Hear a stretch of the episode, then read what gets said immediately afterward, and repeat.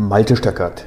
Ich bin Geschäftsführer, Interim Manager, Problem Solver und Change Agent.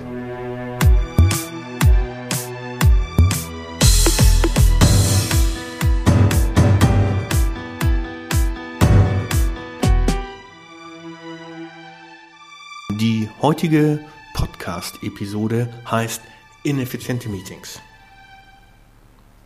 Ich habe wahrscheinlich schon tausende von Meetings besucht und die allermeisten sind total ineffektiv gewesen, weil keine Entscheidung getroffen werden konnte, weil man sich einfach nur gegenseitig Zeit gestohlen hat und weil man zu keinen Resultaten oder Entschlüssen gekommen ist.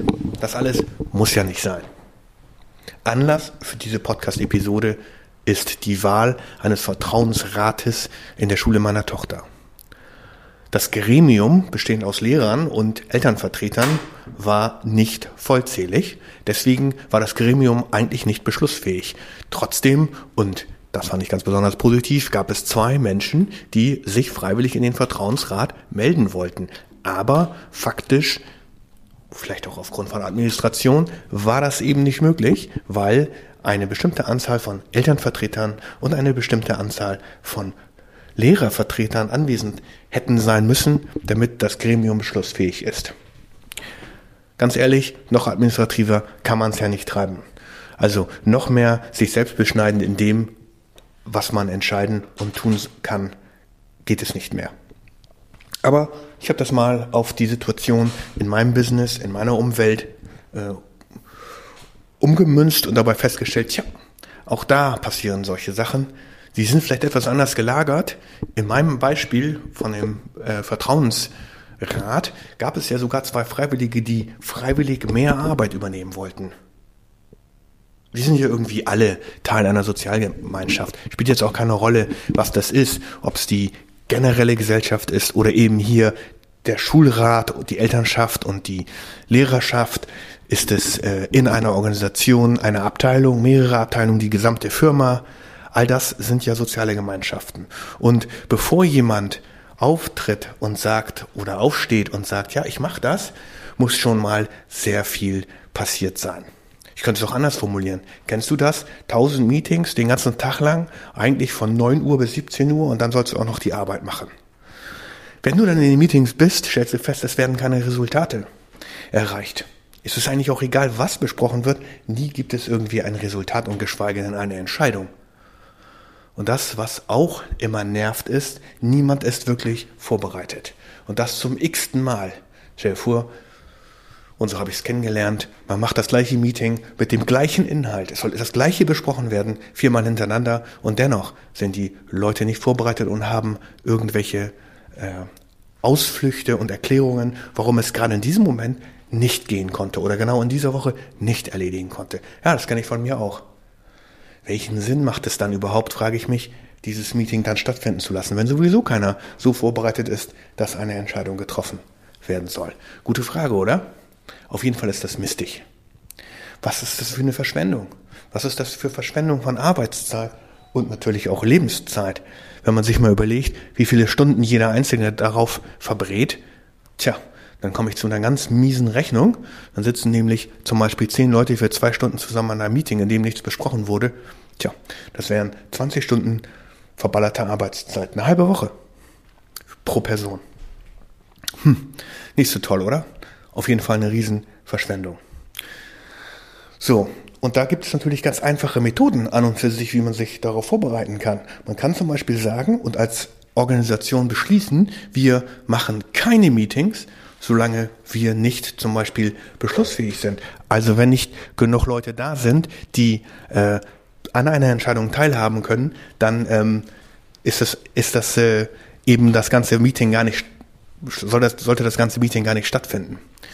Ganz einfach, diese Regel könnte man aufstellen. Und dann würde man auch dahinter kommen, wie wenige Meetings wirklich pro Woche notwendig sind. Oder ähm, man könnte sich auch die Fragen stellen im Vorgang zu diesem Termin, also zu diesem Meeting, Was soll denn eigentlich im Meeting erreicht werden? Warum treffen wir uns eigentlich? Was ist denn das Ziel davon? Also, was soll in dem Treffen erreicht werden? Und das zweite wäre, welche Erwartungen werden an die Teilnehmer gestellt? Welche Vorbereitung müsste getroffen werden? Welche Einstellung vielleicht zu dem Thema müsste auch vorbereitet werden? Habe ich überhaupt schon eine Stellungnahme dazu? Habe ich meine persönliche Meinung dazu, bevor es diskutiert wird? Und welche Erwartungen werden an den Teilnehmer gestellt, soll heißen, welche Vorbereitung müsste ich tun. Und natürlich, worum geht es eigentlich in dem Termin? Worum geht es in dem Termin? Soll eine Entscheidung getroffen werden? Geht es nur darum, Informationen auszutauschen? Geht es darum, einen Way Forward zu bestimmen? Was ist Inhalt des Meetings? Wenn man diese zwei Dinge macht, zum einen beschließt, okay, sofern keiner vorbereitet ist oder das Gremium nicht entscheiden kann. Lassen wir das Meeting einfach nicht stattfinden. Und die zweite Sache, jeder kommt nur noch vorbereitet zu dem Meeting, dann hat man schon zwei riesengroße Fliegen mit einer Klappe erschlagen. Und dann, wenn man im Meeting sitzt, dann geht es natürlich noch weiter. Und man möchte Aufgaben verteilen. Dann fragt danach, wer würde diese Aufgabe denn verantwortlich übernehmen können? Wer in dem Raum ist denn dazu befähigt? Wer hat die richtige Kompetenz? Und da finde ich immer wieder erstaunlich, dass die meisten Leute eigentlich die Kompetenz hätten, aber sich weigern. Oh, dann wird rumgedruckst, dann wird gesagt, ich kann das jetzt gerade nicht, ich habe noch so viele andere Aufgaben, die sich auf meinem Schreibtisch stapeln und die haben auch riesengroße Priorität, das muss jetzt erledigt werden und äh, ich kann das nicht noch zusätzlich machen und okay, selbst wenn ich es annehme, dann kann ich nicht garantieren, dass ich das bis nächste Woche erledigt habe, sondern ich müsste mich dann noch um andere Sachen kümmern. Tja, in drei Gottes Namen, warum soll man denn das Meeting dann überhaupt stattfinden lassen? Warum sollte man sich dann überhaupt zusammensetzen? Hm. Die Frage ist, wie wichtig ist denn das eigentlich, das Meeting? Und wenn es wichtig ist, warum findet sich dann keiner, der diese Aufgaben übernehmen will? Genauso wie in meinem einleitenden Beispiel. Bei der Wahl eines Vertrauensrates, der sich zusammenstellen soll aus Lehrer und Eltern. Jeder Elternvertreter hat im Prinzip die gleiche Kompetenz. Er ist erziehungsberechtigt für das Kind, das auf, die Schule, auf der Schule ist. Und dennoch finden sich unter 10 oder 20 Elternvertretern eben nur ein oder zwei Leute, die wirklich bereit sind, das zu tun. Obwohl jeder weiß, der dort sitzt, dass das eine wichtige Geschichte ist und dass so ein Vertrauensrat natürlich auch einen gewissen Einfluss bringt für dasjenige Elternteil. Da habe ich mir mal gefragt, wo, woran liegt es denn eigentlich, dass sich alle so wegducken, aus dem Fenster schauen, sich gegenseitig nicht mehr anschauen und plötzlich nicht mehr äh, Teil des Meetings zu sein scheinen, weil sie eben durch ihre Körpersprache und auch ihre Mimik zum Ausdruck bringen, ich bin eigentlich gar nicht hier. Und dann gibt's ja auch noch die Kandidaten, wenn man sie direkt anspricht, hey, lieber Klaus, nur ein Beispiel, lieber Klaus, könntest du diese Aufgabe übernehmen? Ist dann häufig die Antwort, nee, das kann ich nicht. Mm, ich äh, kann das einfach nicht, weil ich habe nicht die richtige Kompetenz dafür. Aber ich glaube, Dieter könnte das. Dann guckt man Dieter an und fragt Dieter, hey, könntest du das machen? Ja, aber dann müsste dem Klaus mir ja erstmal zuarbeiten. Und schon hat man das Dilemma um Verantwortlichkeiten. Und schon hat man das Dilemma darum, dass sich jeder wieder wegducken kann. Und schon sind zwei Leute im Raum, die eigentlich ihrer Verantwortung, die sie Kraft ihres Amtes oder ihrer Stellenbeschreibung bekommen haben, nicht mehr in der Lage sind oder sich in der Lage fühlen, das Ganze auszuführen. Das ist sehr, sehr bedauerlich, aber ich bin felsenfest davon überzeugt, dass wir in der deutschen Industrie hier Milliarden von Euros vernichten, schlicht und ergreifend, weil keine Entscheidung getroffen wird. Tja, hier mein Tipp dazu. Derjenige, der der Einladende ist, also der, der das Meeting organisiert, sollte von allen anderen die Befugnis erhalten, selbst zu entscheiden, in seiner Befugnis als Meetingleiter, wer denn jetzt die Aufgaben zu erledigen hat, die aus dem Meeting herausfließen. Denn meistens sind die Meetings ja so, dass es neue Aufgaben gibt, dass man sich über den Status abspricht, wo stehen wir denn, was müssen wir bis zum nächsten Meeting erledigen. Oder und, was man auch gut machen kann, ist, wer ist denn am kompetentesten in dem Bereich, in dem wir diese Aufgabe platzieren müssen? Wer hat vielleicht auch das Problem erzeugt, derjenige, der das Problem erzeugt hat, dass wir überhaupt hier zusammensitzen, um das Meeting zu, zu machen? Vielleicht könnte auch derjenige der Problemeigner werden. Oder dritte Möglichkeit, Man stimmt kurz darüber ab, wer der Problemeigner für die Aufgabe sein sollte. Schwierig.